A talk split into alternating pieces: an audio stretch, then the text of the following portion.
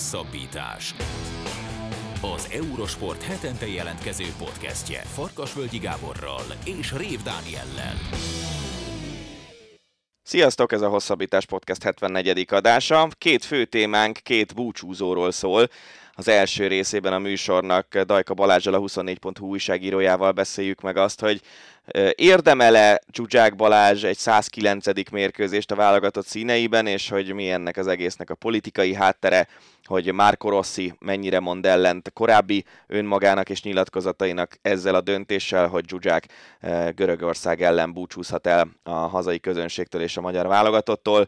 Aztán Serena Williamsről beszélgetünk, Szabó Gáborral, az Eurosport kommentátorával, aki szerint Serena minden idők legnagyobb sportolónője, hogy egyáltalán más sportákból lehet-e valaki nőként annyira sikeres, mint Serena Williams teniszezőként, és hogy eh, miért nem biztos, hogy ő minden idők legjobb teniszezőnője, miközben az elég egyértelmű, hogy ő minden idők legnagyobb sportolónője.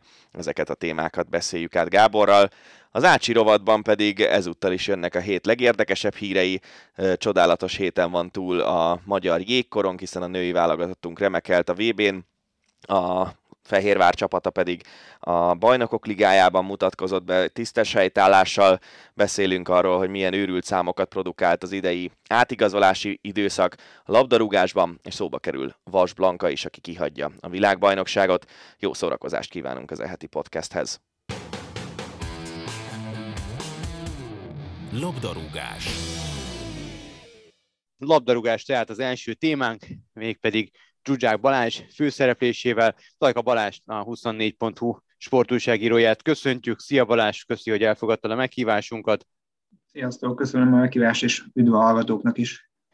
No hát az elmúlt héten került igazából megint vissza a köztudatba az, hogy Zsuzsák Balázs válogatott lehet. A történet ott kezdődött, hogy egy szurkolói ankéton Valázs azt mondta, hogy ígéretet kapott, konkrétan ezt hangzott el, ígéretet kapott arra, hogy 109. alkalommal is válogatott lehet. Ez nyilván futó tűzként terjedt a honi sportsajtóba, és aztán egy picit már tompítva úgy jött ki a legújabb hír Zsuzsák Balázsral kapcsolatban, hogy búcsú meccset kaphat a válogatottban.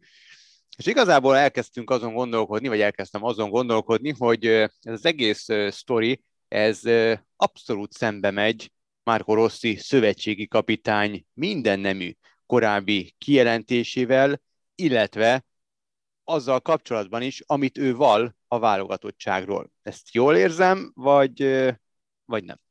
Hát jól mondtad a bevezetőben, hogy ez egy, ez egy megosztó sztori, mint ahogy maga Zsuzsák Balázs is egy megosztó személyisége a magyar focinak.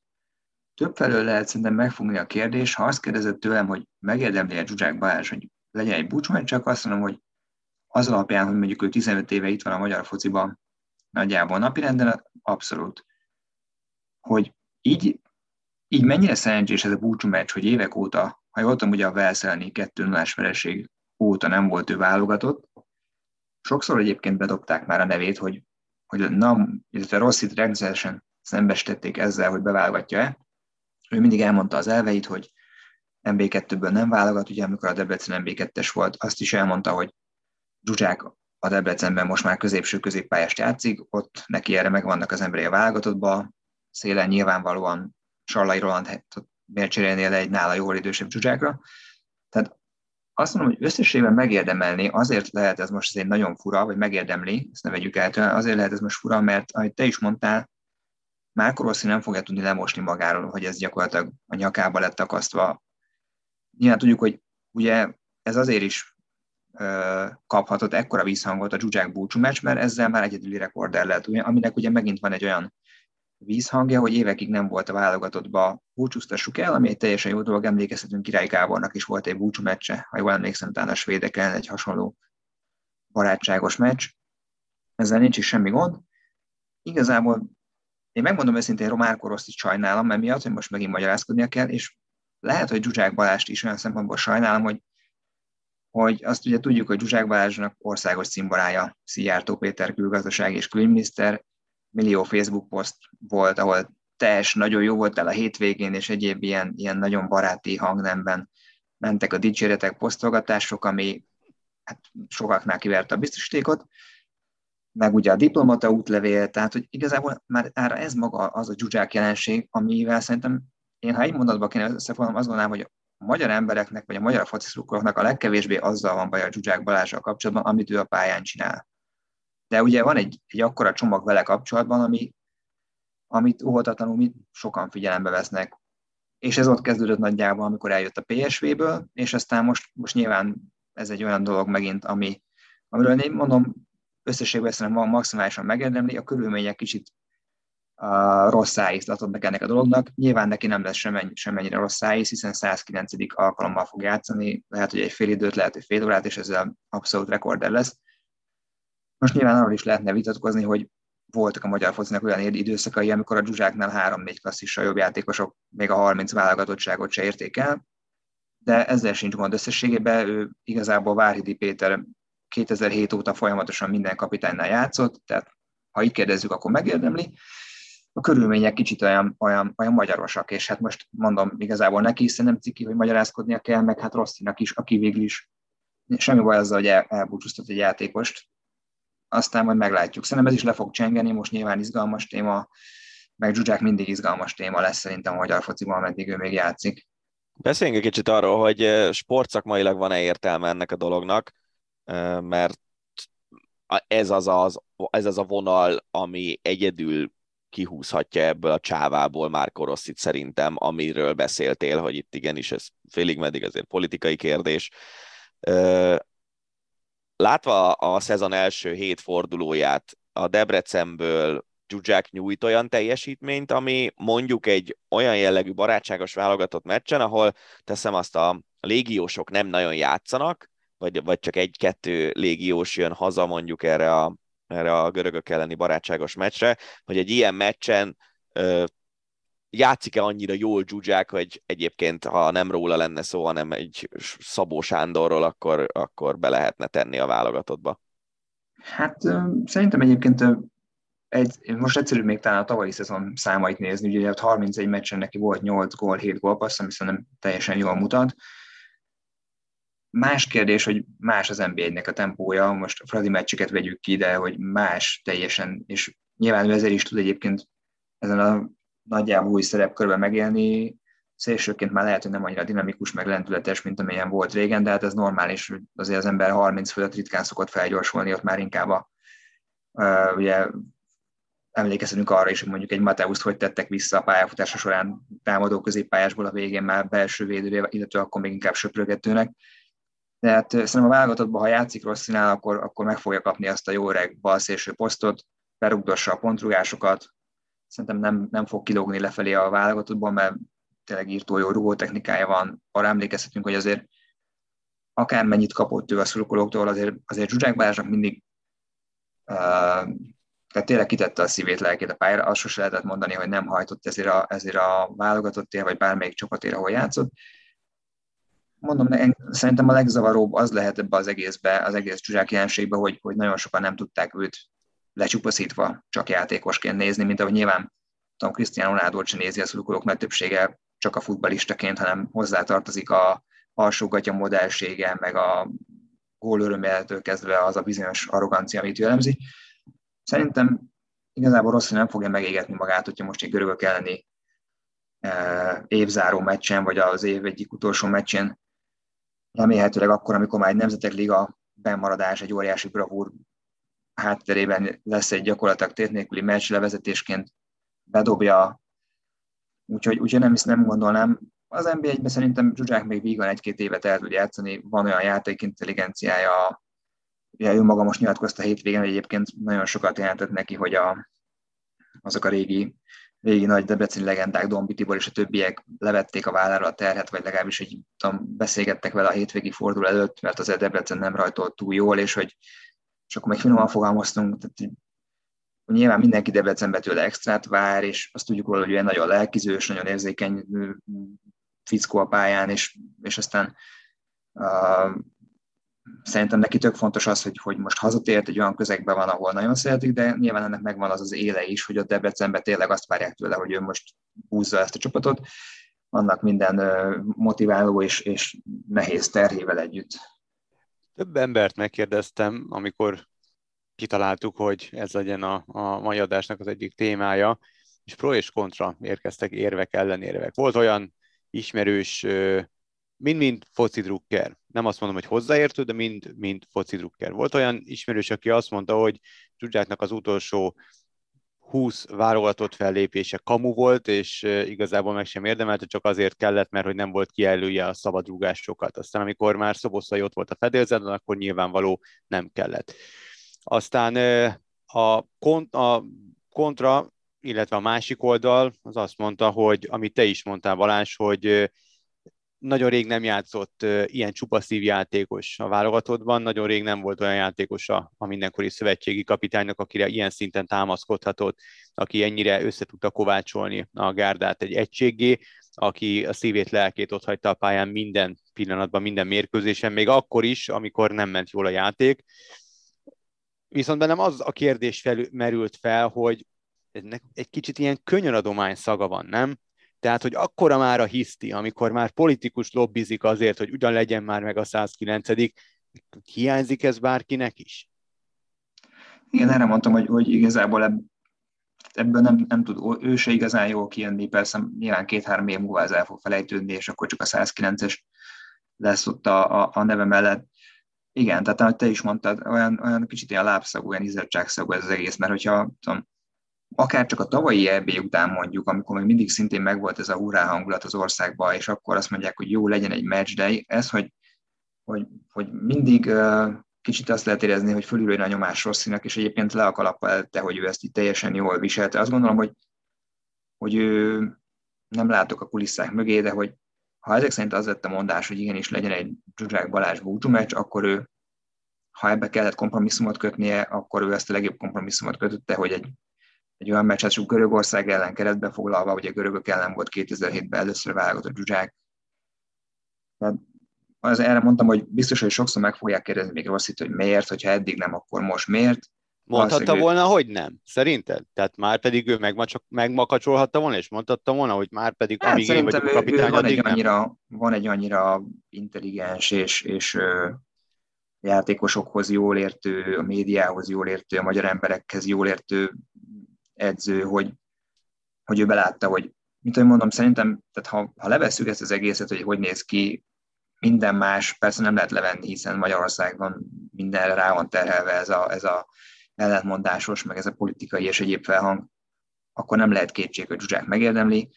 Nyilván máshogy néznek ki, hogyha mondjuk ő, tudom, akár csak úgy, hogy 99. meccs lenne, és azt mondják, hogy legyen 100, így, hogy most 108-108. Egyébként nem gondolnám, hogy Király Gábor például botrányosan rosszul fogja érezni magát, hogy már nem együtt lesznek csúcstartók. Az egésznek van egy ilyen fura felhangja, de, de, de érdekes, hogy amikor 24-hez kerültem, akkor az első nagyobb cikkemet pont arról írtam, hogy, hogy sírjunk vagy nevessünk, hogy Zsuzsák Balázs mindjárt százszoros válogatott lesz, és pont igazából csak az érveket és zenérveket hoztam fel, hogy, hogy, hogy Zsuzsák egy, egy kicsit szerintem annak lett az áldozata, hogy hagyta magát befolyásolni, most tök mindegy, hogy menedzserek, barátok, kik által, meg annak, hogy, hogy a magyar foci annyira tré volt már évtizedek óta, hogy mindenki azt várta Gerától is mondjuk, de mondjuk Gerá szerintem ilyen szempontból kicsit pozitívabb példa, mint Zsuzsák, mert ő azért egy fulemmel csak elment egy Európa Liga döntőig, ami ráadásul fontos gólokat löve, de hogy oda akartam kiukadni, hogy, hogy megvan ez a népmesei hős a, a magyar szurkolókban, hogy na, legyen egy csávó, mint régen Détári, aki ugye szintén aztán elment Frankfurtból olimpiákozba brutál fizetésre, legyen valaki, aki azt mondhatjuk, hogy na, ez a tökös fasz a magyar gyerek, aki viszi a hátán a magyar focit, mint amit, ahogy Szoboszlaire is rátették ezt a címkét már két éve, amikor elkezdett bontak, bontak, kibontakozni e, Szalzóba, és, és hogy Zsuzsáknak egész addig nem volt semmi baj renoméjával, amíg, amíg ugye nem hozta meg azt a döntést, hogy elmegy a senki által nem ismert Dagestani Anzsima hacskalába, ami ugye pont a napokban lehetett olvasni, hogy tönkrement, és gyakorlatilag már eltűnt így az orosz futball sügyeztébe. De ez is olyan dolog, hogy tehát ez is annyira magyaros, elmegy egy ember 20 évesen, választja a nagy pénzt, onnan még tovább tudtál a Dinamo Moszkvába, ráadásul magyar, magyar átigazási rekord, ha emlékszem, de onnantól kezdve már az embereknél az volt, hogy az egy milliárdos fizetés, jó, nyilván ez egy Zsuzsák is tett azért, hogy bekerüljön ebbe a celeb státuszba, a Lamborghini sztorival, meg az Imány Lindával, meg az akármivel, de azt gondolom, hogy nem kéne állandóan egy sportóban azt nézni, hogy turkáljunk a zsebébe, hogy él, milyen kocsi van. nyilván olyan kocsija van, amiért meg, megenged magának, és amit nem szégyel elhozni a szalomból a brutál fizetéséből, ezt láthatjuk külföldön is. Tehát szerintem ő mindig bekerült egy olyan körforgásba, ahonnan már nem tudta levetkőzni dolgot, és például a leg, nem, egyáltalán nem akarom őt védeni, de a legszánalmasabb sztori szerintem az volt, amikor, amikor már lecsengett a 2020-as, e, 2016-os EB okozta nagy fociláz, és ugye kikaptunk Andorrába, és akkor is ugye mindig a nagy vereség után Zsuzsák volt az, akinek az óra elnyomták a mikrofont, és, és ő általában ezt is bevállalta, és, és nagyon sokszor ez is szerencsétlen volt, hogy ő egy ilyen, egy ilyen ösztönből, érzelemből nyilatkozó, az el, a, hirtelen a, a, a meccs hevében nagyon sokszor mondott olyat, amivel támadították, de hogy az andorrai vereség után, egy, év, egy évvel a portugálként döntetlen után már, már azt mondták Zsuzsák, hogy ja igen, rúgtál a portugálnak két gólt, de mind a kettő ilyen megpattanós tökilöki gól volt. Tehát, hogy már azt is szégyenje ki, hogy az EB-n rúgott a későbbi győztesnek két megpattanós volt. Tehát valahogy rá, ő, mondom, nyilván tett is érte milliószor, és véletlenül se akarom ezeknek a döntését védeni, csak hogy azt gondolom, hogy ez a magyaros közeg, ez a toxikus, mindig mindennek, mindenkinek mondjuk meg az életét, döntsük meg, és, és aztán ráadásul neki megjött ez a, ez a barátság, ami, ami azt gondolom, hogy neki biztos egy tök jó dolog, de de nem biztos, hogy ő szerette volna, hogy így legyen ez a meccs, hogy mindenki ezt magyarázza, hogy na most lehet, hogy letelefonáltak, akkor ügybe, hogy Rossi legyen már, legyen már ott a Csúcsi is egyszer még 109. alkalommal. Tehát, ciki ez a sztori ebben a, ebben a köntösben szerintem. Az, hogy ő lesz a válogatott rekordere, az szerinted mit mond el a magyar foci elmúlt mondjuk másfél évtizedéből, és itt arra a fél utalok vissza, ami, amivel teljes mértékben egyet tudok érteni, amivel kezdted nagyjából, hogy, hogy vannak olyan játékosok a magyar foci történetében, akik mondjuk 30-40 szeres válogatottak, csak akik sokkal nagyobb formátumú focisták Csuzsák Balázsnál. Mennyire szimbolizálja az ő válogatottsági rekordja azt az elmúlt másfél évtizedet, amit most itt megéltünk? Szerintem, ami, amit ő büszkén viselhet, hogy tényleg minden kapitány számított rá 2007 óta, és ezt nem is lehet elvenni tőle. Voltak nagyon jó meccsei, és, és, és ahogy itt lehetett hallani, az öltözön belül vezéregyéniség volt. Hát az tényleg egy magyar sztori, hogy egy ennyire, ennyire megosztó játékos. Tehát szerintem ez, ez, a, ez úgy mindent elmond a magyar fociról, de ez nem feltétlenül a magyar fociról mondani, inkább szerintem hanem magáról a közegről is, mert, mert azért nem tudom, lehet, hogy Zsuzsákot akkor fogjuk majd értékelni, hogyha nem tudom, 15 évig, 20 évig nincs hasonló játékos. Belátjuk azért Sallai, vagy mondjuk Sallói, vagy, vagy akár Szoboszlai, és vannak még hasonló nevek, gazdag Dani be tudják tölteni azt a szerepet nagyjából, amit ő, ő szerintem vezér volt a válogatottban, nagyon sok meccsen, nagyon sok meccsen gyenge volt és eltűnt, de, de szerintem neki nem kell amiatt magyarázkodni, hogy ennyiszer meghívták. A magyar foci nyilván azért is nehéz összehasonlítani, mert ugye most már annyi sorozat van, most látjuk, hogy ugye Gera, Juhász is ott van az élmezőnyben, akiket egyébként szintén nem, tehát ők is tök jó külföldi pályafutást hoztak össze, vagy Szalai Ádám is most már azt hiszem a top 10-be bekerült a, a meccseket, pedig hát emlékezünk vissza, hogy Szalai hányszor lekézték Zsuzsákhoz hasonlóan, sőt, talán még többször is a állandó visszatérő mantra, hogy haszontalan, meg állandóan a kapunak háttalálva, holott minden kapitány elsőként hívta be. Igazából nem, nem mondom, hogy, hogy ez akkora ö, címke lenne a magyar focia nézve, inkább, inkább tényleg erre, erre a közegre, hogy itthon biztos, hogy, hogy meg kéne találni azt a középutat, hogy van egy játékosunk, akkor, akkor nem kell nem kell vele elhitetni, hogy figyelj, mindig egybe az első papírt alá kell írni, amit az oldalát tolnak. Nyilván mondom, most kicsit ellent mondok magamnak, mert egy 20 éves játékos miért ne választhatná azt, hogy ő a PSV Eindhoven helyett elmegy az Anzsi Marcskába, úgy, hogy egyébként, ha jól emlékszem, 14 millió eurót adott érte a dagesztáni klub, és nyilván a PSV is azt mondta a Zsuzsáknak, hogy soha nem fogunk ennyit kapni, érted, menjen nyugodtan. Szerintem kell pár év, hogy így eltűnjön Zsuzsák Balázs aktívként a magyar fociból, hogy igazán értékelni tudjuk őt, pro és kontra, mert, mert még mindenkinek ott vannak ezek a, ezek a benyomások, egy-egy szerencsétlen nyilatkozat, a Lamborghini is ügy, amikor lerobbant a Láncidon, meg a, meg a, egy-egy olyan meccs, amikor mondjuk el lehetett rajta verni a port, mert ugye Nyilván, ha te állsz oda csapatkapitányként nyilatkozni, akkor te állsz az első, akit majd köpködnek a szurkolók, és akiknek előveszik a mondatait, hogy na most. De ez is olyan, hogy például kimész Hollandiába egy olyan meccsre, ahol, ahol a selejtező sorozat második helyet tét ki, azt fogod mondani, hogy hát igen, kimegyünk Hollandiába, mert magyar válogatott vagyunk.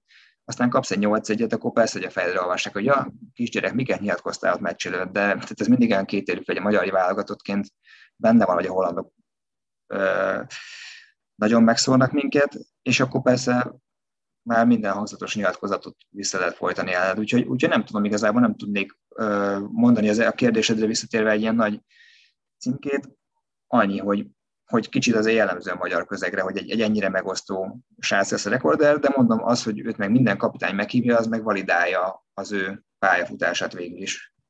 Igazából... Számítva ezt a, ezt a fura lezárást, hogy így hívják meg, hogy ez évekig nem, és, és hogy kicsit mindenkinek benne van ez a volt a telefon a háttérben sejtetés igazából úgy vagyok ezzel az egésszel, nagyon sokat gondolkodtam róla, és teljesen véletlenül, mielőtt még kitaláltuk, hogy ezt, ezt jó lenne átbeszélni, ezt az egész történetet, az azt megelőző napokban valahogy a YouTube-on elkezdtem nézegetni a Zsuzsák videókat még a PSV-ben, és aki megkérdőjelezi igazából a, a, a tehetségét, vagy bármi más, az, az ugorjon fel oda és nézze végig ezeket a videókat, mert én állítom, hogy az utóbbi, hát, 20 évben, de ezzel lehet vitatkozni, és, és nem is nem hiszem, hogy, vagy nem, nem biztos, hogy igazam van, lehet, hogy valaki egyetértelem, az is lehet, hogy sokan ellenkeznek, de hogy az utóbbi 20-25 évben nem volt olyan játékosunk, aki úgy játszott, úgy tudott játszani, úgy mert játszani egy jegyzett bajnokság top csapatában, mint ott Zsuzsák a PSV-ben,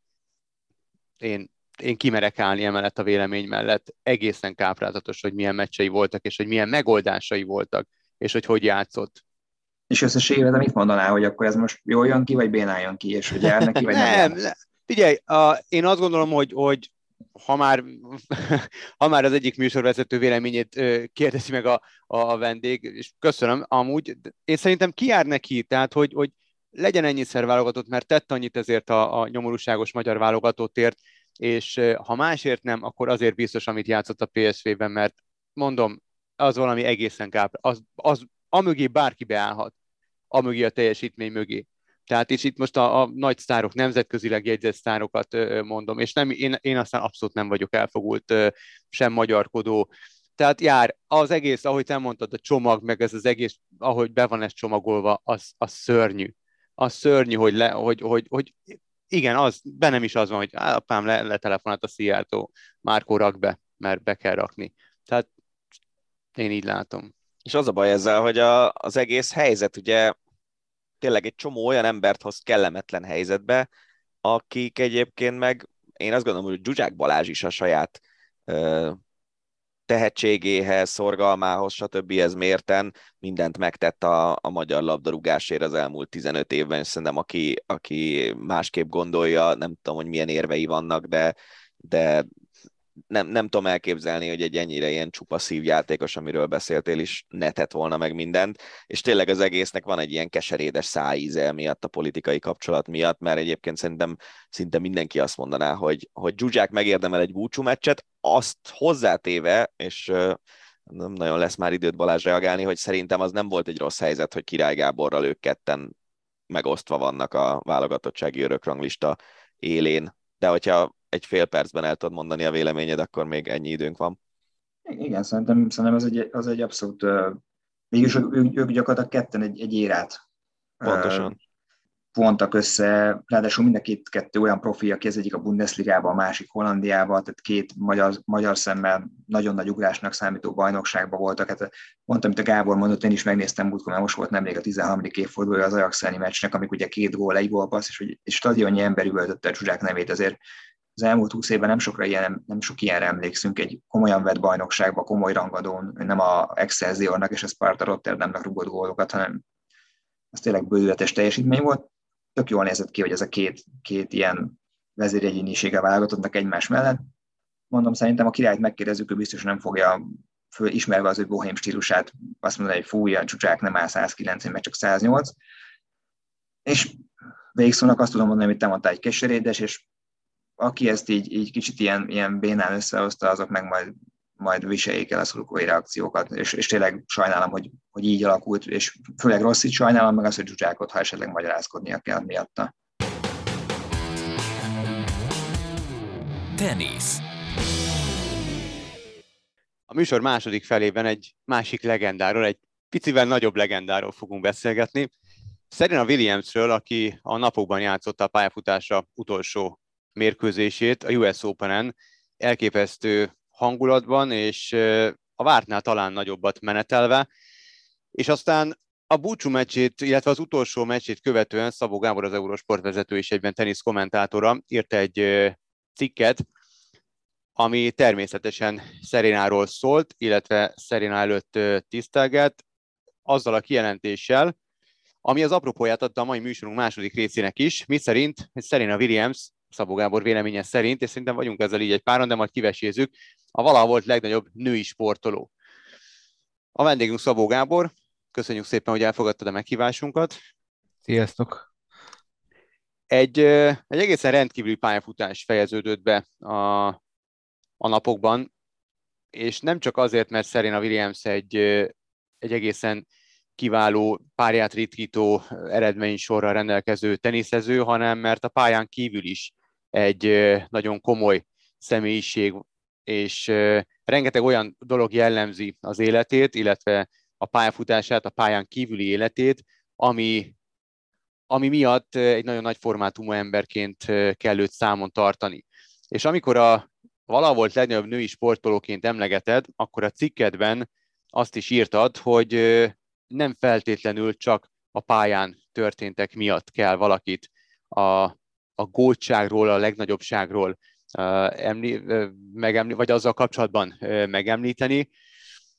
Ha pusztán a teniszt vesszük, akkor Serena Williams a valaha volt legnagyobb véleményed szerint, vagy ez azért vita, Ebben nem vagyok olyan biztos, hát pont, pont ez, ez, ez, a, ez a paradoxon, ami engem foglalkoztatott uh, rettenetesen, amikor írtam ezt a cikket, hogy tényleg ugye ez a valaha volt legnagyobbság, ugye elsősorban Federer, Nadal, Djokovic vonalon került elő, arról beszélnek a teniszrajongók x éve, mint hogyha ez bármit is számítana, hogy most akkor ki közülük a legnagyobb.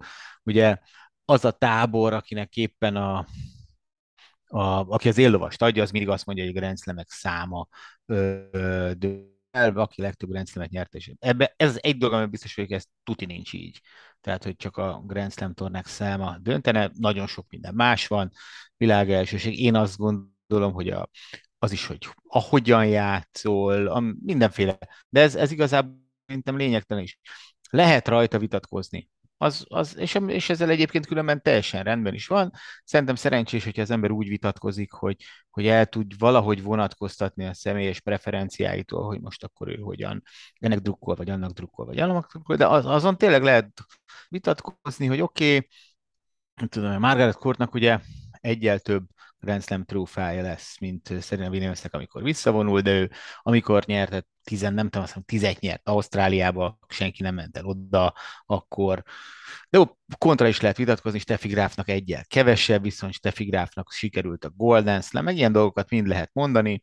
Szerintem, szerintem ebben nincsen annyi, hogy most akkor rábökjünk egy játékosra, hogy ő a legnagyobb és ha, ha nagyon elkezdem szállazni, akkor tényleg én is tudok olyan érveket soratkoztatni, ami nem biztos, hogy a legnagyobb teniszezőnek Serena Williams-et jelölném meg. De a legnagyobb sportolónőnek viszont muszáj őt megjelölni, még akkor is, hogyha ez egy ilyen ellentmondás, mert egészen egyszerűen amit ő, amit egy, egy teniszezőségben nem biztos, hogy beleszámolsz, bár éppen, ha úgy adja az ízlésed, be is számolhatsz, hogy mit tett a sportágért, mit tett a, a női sportért, mit tett a feketék sportjáért, és a többi. Szóval, szóval akkor, akkor milyen lábnyomot hagy maga után, akkor, akkor azért szerintem egyszerűen nem, nem tudsz mást.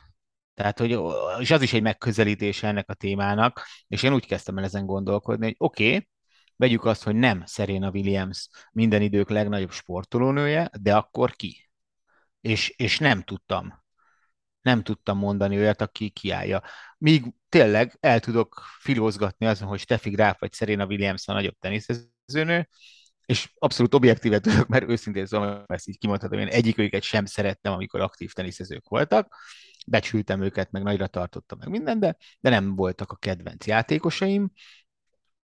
E, tehát ezen el lehet filózgatni, hogy akkor most ő a nagyobb, de, de amikor arról kérdez, hogy ki a legnagyobb sportolónő, akkor, akkor olyat sem nagyon találtam, aki, aki, akivel gond, aki gondolkodóba esnék. Van egyáltalán olyan sportág a tenisz mellett, ami női vonalon annyira erős tud lenni, egy, egy akkora sztárja van, ami olyan szinten kiemelkedik, hogy tényleg Serena Williams ismertsége az túlmutat a teniszen, és olyan emberek is tudják, hogy ki ez a Serena Williams, akik életükben egy teniszmeccset még nem néztek meg, hogy van-e bármelyik másik sportág, ami női vonalon van annyira erős, hogy kitermeljen egy-egy ilyen sztárt magából? Szerintem nincs. Szerintem a legerősebb női sportágról beszélünk, és azt is megmerem talán magamnak engedni, hogy mondjuk sieléssel párhuzamosan talán, ahol a leg, legközelebb vannak a férfiak teljesítményéhez szerintem a hölgyek. Azt nem tudom, hogy tudjátok ezt, akik jobban vagytok az amerikai sportban, tudok értékelni, hogy az utolsó meccsén a, az amerikai ö, egyetemi ö, az egyetemi foci közvetítést, tehát a college footballt, az e, száműzte az ESPN 2-re, ESPN 1-ről. Az viszonylag az, nagy dolog. Az, az, azt azért, hogy ez egy női sportolóval megtörténik, Amerikába, az, az, az, az szerintem nagyjából mindent elmond. Hogy... Szerintem egy ilyen nemzeti kincs igazából, tehát ez jól mutatja, hogy, hogy nagyon, nagyon kevés sportolóról vélekednek így, illetve nagyon kevés sportolónak a, az utolsó mérkőzési jelennek meg azok az emberek, akik megjelentek uh, Serena Williams búcsú mérkőzésén, vagy üzennek neki. Lett. Így van, így van.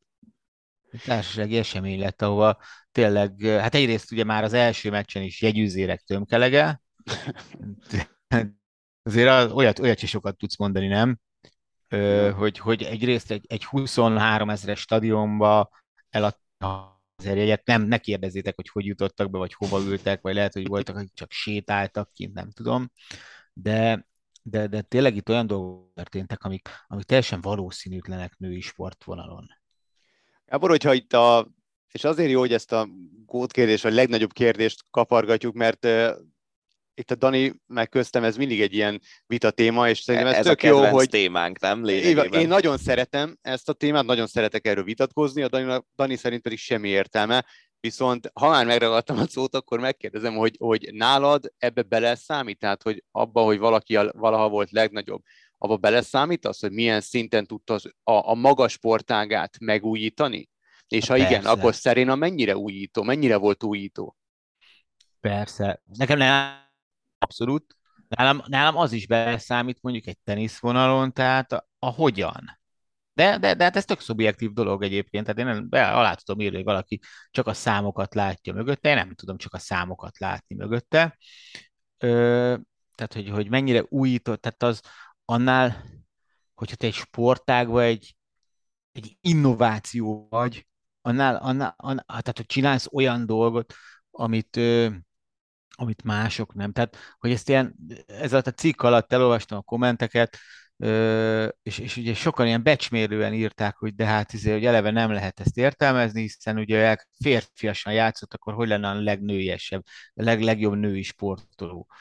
De hát basszus, ő tudott úgy játszani. Miért nem játszott előtte valaki, akkor játszottak egyébként, sokan játszott, próbáltak férfiasan, de tényleg egy és, és egyébként távol álljon tőlem, hogy azt gondoljam, hogy, hogy Serena Williamsnek az, az volt a tenisze, aki, aki, tehát hogy az erő, vagy a, sőt, az, az, az egy nagyon sokkal olyan tulajdonság, amit említenék, ami, ami miatt ő a legnagyobb szerintem, hogy, hogy gyorsan játszott, vagy atletikus volt, vagy erőseket ütött, meg ilyesmi.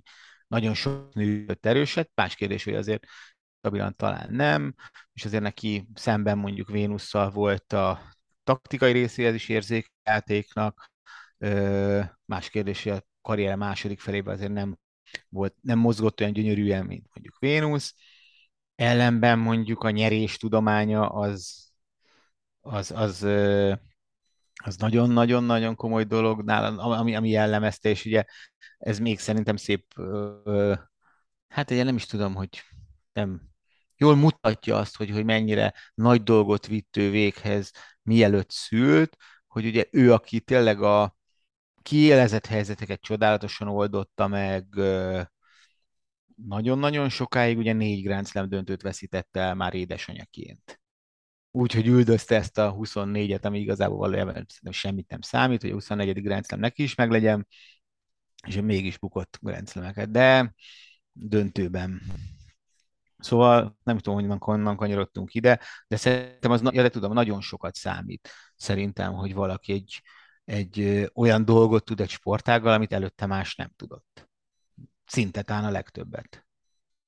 És mindezt úgy, és most lehet, hogy egy ilyen kicsit provokatív témával jövök elő, de számomra az egyik legérdekesebb aspektus a Serena Williams karrierjének az ez, hogy sosem volt ő a, a legatletikusabb, és akkor még nagyon fiatal, nagyon visszafogottan fogalmazom meg azt, ami, amit megfogalmazhatnánk úgy is, hogy a pályafutása egy jelentős részét azt ő látható túlsúlyjal játszotta végig.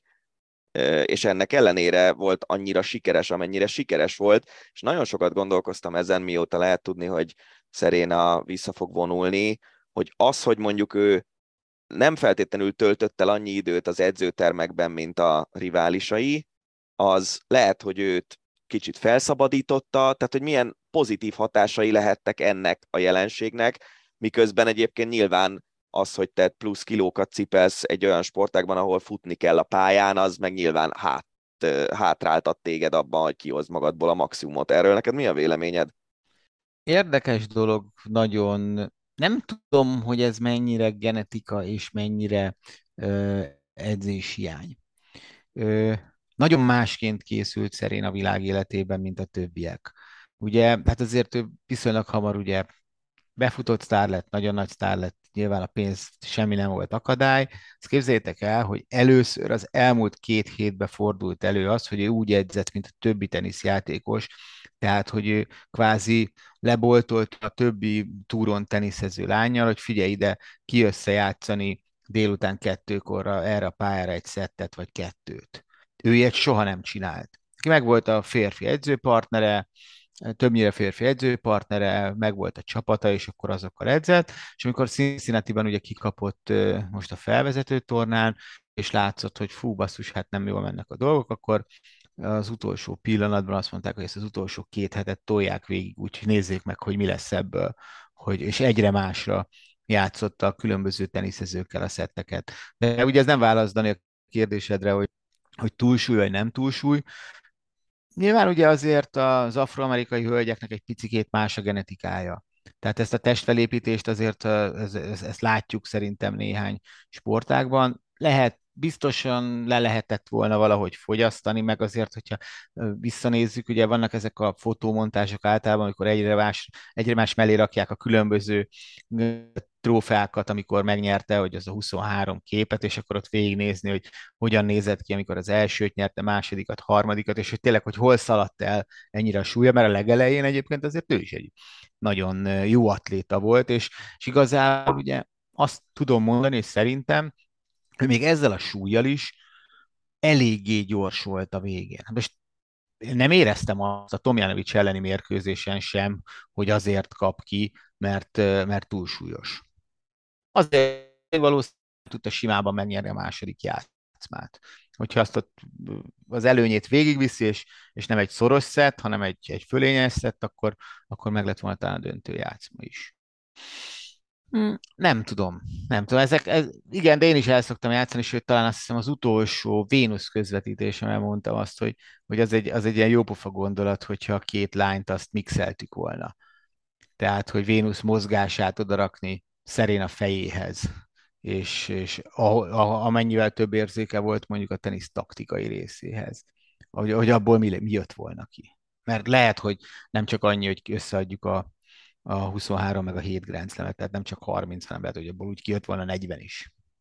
Ha a pályán kívüli Szerinát nézzük, akkor, akkor ott is alkotott legalább akkorákat, és volt olyan teljesítménye, mint a, mint a pályán. Ráadásul egy, egy olyan sportemberként, aki ugyanúgy, mint mondjuk Tiger Woods, és talán ezért is lehetett, ezért nem talán, hanem tudva, hogy ezért is volt ott Tiger Woods a, a páholyában Serena Williamsnek az utolsó mérkőzésén, mert amúgy is jó barátságot ápolnak, illetve mind a ketten egy olyan sportágban tudtak maradandót alkotni, sőt, mit maradandót, valahol eredményeket, amelyek leginkább fehérek uralta sportáként, amelyekről leginkább fehérek uralta sportágaként beszélnek. De ami szerintem még nagyon fontos Serena Williams esetében, hogy egy olyan korban tudott ő, ő csúcsra érni, a csúcson maradni és trófeákat halmozni, amikor amikor a nőktől egyfajta elvárás az, hogy a családi harmónia érdekében a, a karrierjüket szüneteltessék, uram, bocsá, abba hagyják, és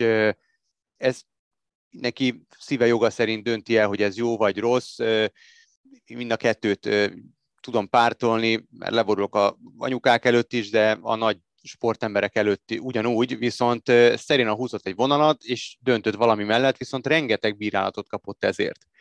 És ezek a bírálatok leperegtek róla. Tehát ő egy, egy olyan, olyan személyiség, aki ahogy a pályán, ugye a pályán kívül is ment a maga feje után, és ráadásul tudjuk, a, a, a, hogy egy, egy nagyon filantróp személyiség is, Szóval, ahogy amikor előbb azt kérdeztem, hogy a nagyságba beleszámít az, hogy mennyire tudja megújítani az önmaga sportágát, akkor feltételezem, hogy nálad ez is beleszámít ebbe a kódkérdésbe, ha, ha így hívjuk, hogy a pályán kívül milyen teljesítményt nyújt, és mondjuk társadalmilag fontos kérdésekben hogy nyilvánul meg, stb. stb. És itt most visszautalok megint csak az általad említett Facebook hozzászólásokhoz, hogy azért, hogyha az ember ott beleolvasgatott a cikk alatt, ott azért jöttek nevek az olvasóktól, akik szerintük legalább akkora sportemberek, viszont hogyha azokat a neveket el, látja egy sporthoz értő ember, vagy egy sportban jártas ember, akkor látja azt is, hogy valóban óriási formátumú sportemberek voltak, de a sport karrieren kívül nem nyilvánultak meg ilyen szinten.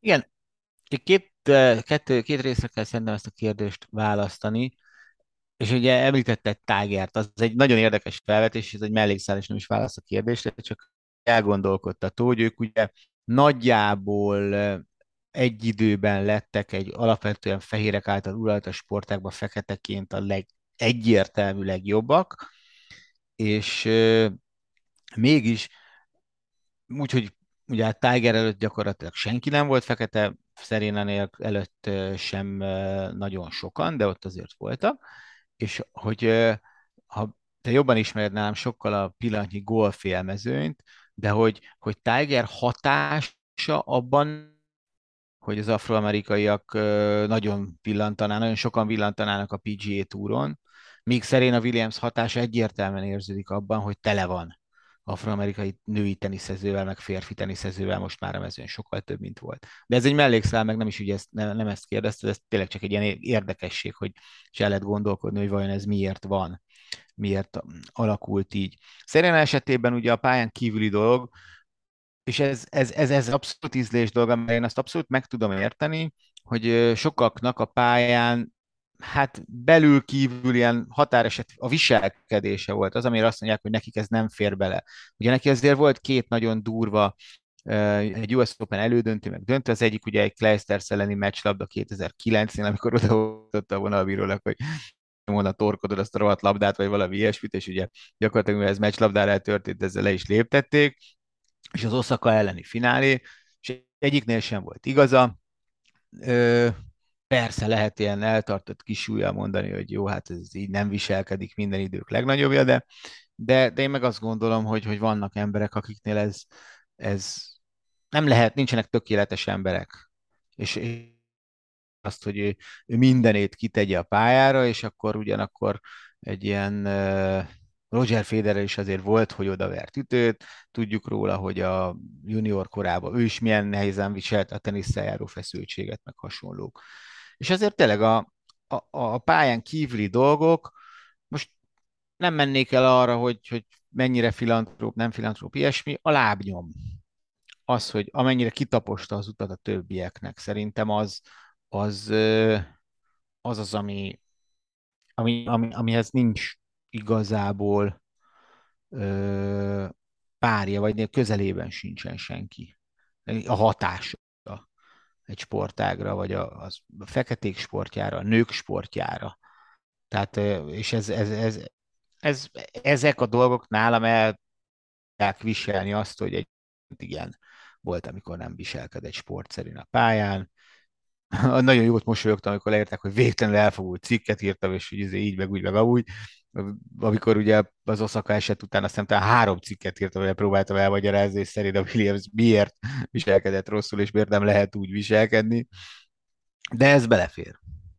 Ilyen, ekkora pályafutásba nem lehetnek csak és kizárólag csúcspontok, és, és nem lehet makulátlan. És még egy gondolatkísérlet itt a végére. Ha Serena Williams tíz évvel korábban csinálja végig azt a pályafutást, amit végigcsinált, és a visszavonulása az a Me Too és a Black Lives Matter időszak elé esik, akkor is így gondolnánk rá szerinted, hogy kérdés nélkül minden idők legnagyobb sportoló nője? Én most arra gondolok, hogy engem az, hogy így gondolkodok, a, a MeToo meg a Black Lives Matter mennyire befolyásol, és én azt tudom neked mondani, hogy engem szerintem sem ennyire. De nem is ez, viszont befolyásol az, ahogy a nemzetközi közvélemény már a MeToo és a Black Lives Matter által befolyásolva gondolkodik Szerénáról, és hogy tényleg most egy olyan, hogy mondjam, egy olyan pozitív közegben távozik ő a profi teniszezők sorából, amilyenben csak lehet, miközben a pályafutását végig kísérték olyan dolgok, amik a bőrszínére ö, visszavezethetők, amik a nőiségére visszavezethetők. Ö, nem tudom, mennyire tudtam jól megfogalmazni a, a kérdésemet, de, de hogy ez a mai 2022-es világ, ez mennyivel tud pozitívan pozitívabban ránézni egy Serena Williamsre, mint hogyha 2012-ben járnánk, talán ez a legnagyobb kérdés.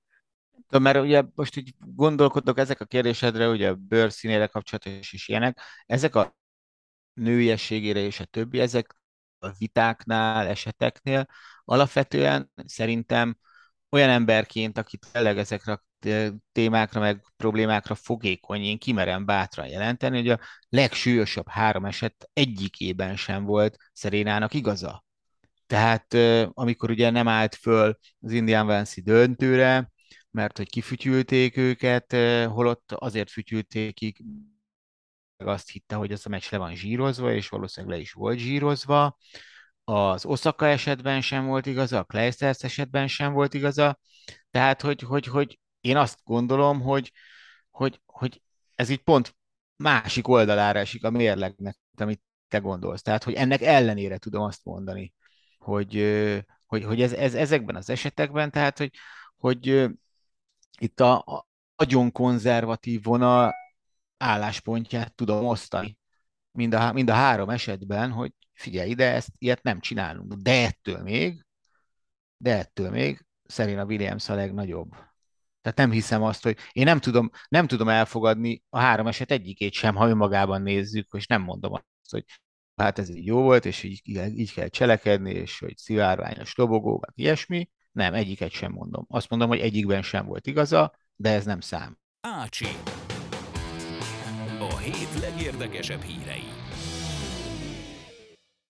Sziasztok, ez itt az Ácsi rovat, ezúttal is összegyűjtöttük a mögöttünk hagyott hét számunkra a legérdekesebb, legizgalmasabb híreit, úgyhogy bele is vágunk. Jégkoronggal kezdünk, ugyanis a női jégkorong válogatott sporttörténelmet írva kivívta a bemaradását a legmagasabb osztályban, sőt, hosszabbítást játszottak a lányok a finnekkel.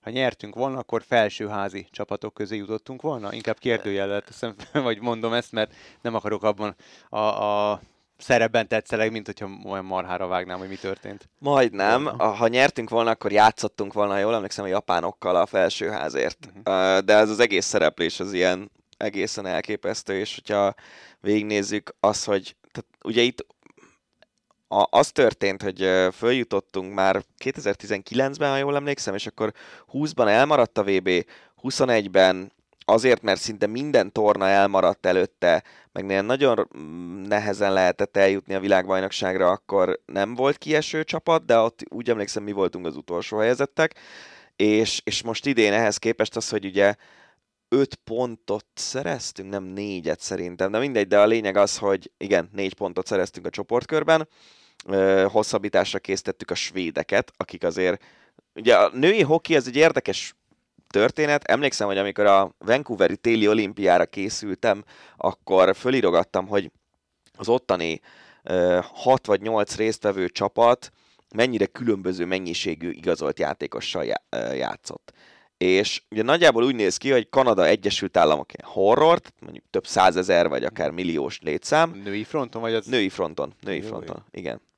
Ö, utána jönnek a, vagy jöttek az oroszok, de ugye ők most nem szerepelhetnek a világbajnokságon.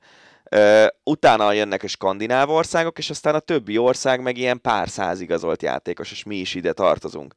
És ezek után, hogy pontot szereztünk a svédek ellen, uh, megvertük a németeket hátrányból fordítva az első csoportmeccsen, kivívtuk a bennmaradást, majd egy ilyen egészen mesebeli történettel a német-dán meccsen a németek az 59-59-nél ütötték azt a gólt, amivel mi játszottunk negyed döntők, ők maradtak, a dánok pedig kiestek. Hogyha az a meccs marad, akkor a németek esnek ki, a dánok játszanak negyed döntőt, és mi kilencedikek vagyunk. Így egyébként végül nyolcadikok lettünk a tornán, de ennek azért szerintem olyan nagyon nagy jelentősége nincs. És aztán játszottunk egy negyed döntőt az Egyesült Államokkal, ami hát szerintem ennek a 25 lánynak, vagy nem tudom pontosan, hogy hányan léptek pályára, de, de az egész magyar női hokinak minden idők meccse. Ho, hova helyezzük a női jégkorongot? Tehát, hogy a női jégkorongban mondjuk az Egyesült Államok válogatottja ugyanazt képviseli, mint mondjuk a fiúknál az USA válogatottja. Nem lehet így összehasonlítani, mert egész egyszerűen tényleg a, a, ez a kettő, ez, ez olyan szinten emelkedik ki ez a két csapat, hogy, hogy szinte semmilyen más sportban nincs ennyire két mhm. kiemelkedő csapat szerintem. Lényegében egy olimpiai, meg egy világbajnoki torna előtt előre ö, akár azt is játszhatnák, hogy, hogy a két csapat játszik egymás ellen egy négy győzelemig tartó párharcot a VB idején, mert, mert senki nem mondaná azt, hogy hú, ez így igazságtalan. Aha. annyival kilógnak a mezőny fölé, hogy tényleg volt olyan VB elődöntő, amit 10 góllal megnyerte ez a két csapat, meg olimpiai elődöntőben nyertek nagyon simán, meg ilyenek, szóval nagyon, ne, nem, nem, nem tudom, tudsz, de ez, ez, ez durvább, mint amikor mondjuk a, a magyar meg a szerb vízilabda csapat kiemelkedett, mert ott nem az volt, mm-hmm. hogy a harmadik helyezettet 8 góllal vertük meg, vagy hát volt ilyen is, de ritkán, most elsőre rávágtam volna a baseball, de baromságot mondtam volna, hiszen ott a... a... Hát ott, hogyha minden MLB játékos játszhat, akkor azért egyáltalán nem emelkednek ki ilyen szinten az amerikaiak. Így van, így van, pontosan. Igen, igen. Tehát, hogy ja, nem, nem tudnék én se ilyen sportot mondani. De tényleg, és itt rá, még, még a, a Dream Team-et lehetne mondani kosárlabdában, de, de akkor meg nem volt a második. Tehát a, a, a horvátok, a, vagy a jugoszlávok ö, akkoriban nem voltak annyira közel az elsőhöz. A kanadai meg az amerikai csapat szerintem nagyjából egyerős. Ö, ők ketten nagyon kiemelkednek, és tényleg az van, hogy mondjuk játszanak Kanadában, nem tudom, játszik egy millió lány jégkorongot igazoltan, a második szinten meg játszik pár ezer. És női vonalon ez hogy néz ki, hogy ugyan, ugyanúgy mondjuk egyetemi szinten a tengeren túl, tehát NCAA-ben már kezdődik a, hát a, a is, tehetségnevelés, vagy, meg vagy klubokban inkább?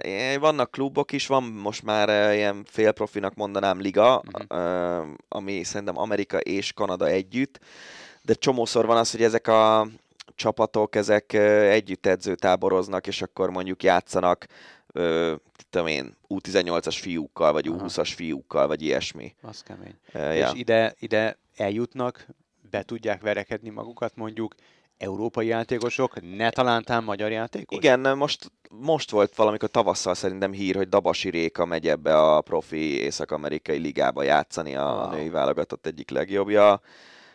Ugye korábban volt párszor az, hogy a magyar játékosok Oroszországba mentek öm, profiskodni, úgymond, de hát azért tényleg ez, ezek nem kell azt gondolni, hogy ők, ők ilyen száz százalékban mm-hmm. profik. Általában ugye azért is nagyon sok a mondjuk 25 fölött válogatott játékos, nagyon kevés van, mert egész egyszerűen ott már munkahely, tehát még egyetem mellett el tudsz hokizni, ezen a szinten is, hogy mondjuk válogatott játékos vagy, de mondjuk egy felnőtt élet mellett ez már nem annyira fér bele, főleg, hogyha házasodsz, gyereket szeretnél, és a többi, mm.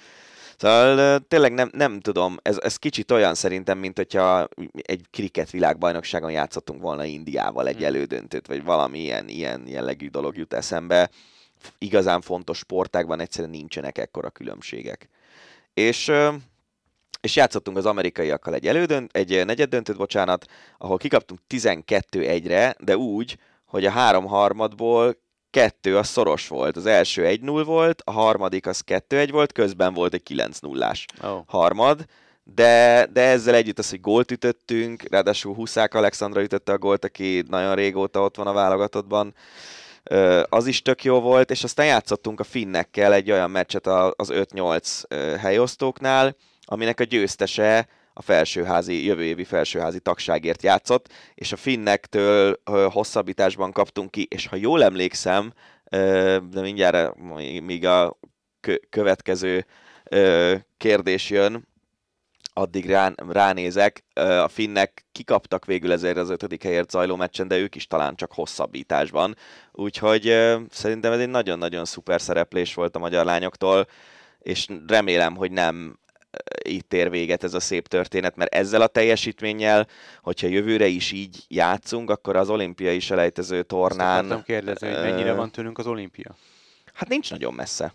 Nincs nagyon messze. Tehát ugye Majd most nem is... időbe kérdezem, nem, hanem, nem, nem. hogy... Ugye 26-ban lesz legközelebb téli olimpia, előtte lesz selejtező sorozat, ami szerintem a, ha minden igaz, akkor a 22-es, 23-as VB-n lehet pontokat gyűjtögetni, ha jól emlékszem de lehet, hogy 23-24-es VB, és akkor a selejtező sorozatban ugye a, most is egy győzelemre voltunk az olimpiai kiutástól, de a csehek azok nagyon megvertek minket, a csehek egy, amúgy most harmadikok lettek, ami nagy meglepetés volt, mm. alsó, ö, alsó csoportból indulva. Szóval ö, nincs messze, egyáltalán nincs messze. Hogyha továbbra is az oroszok ki lesznek zárva, és, és tudunk még egy picit fejlődni, akkor egyáltalán nem irreális ez. Melyik csapat van közelebb az olimpiához, a fiú vagy a lány? Ki tudja, ez, ez megjósolhatatlan? A fiúknál is igazából, tudod, az van, hogy, hogy most játszottunk Rigában egy meccset a lettekkel, ami döntött, vagy dönthetett volna az olimpiai kiutásról.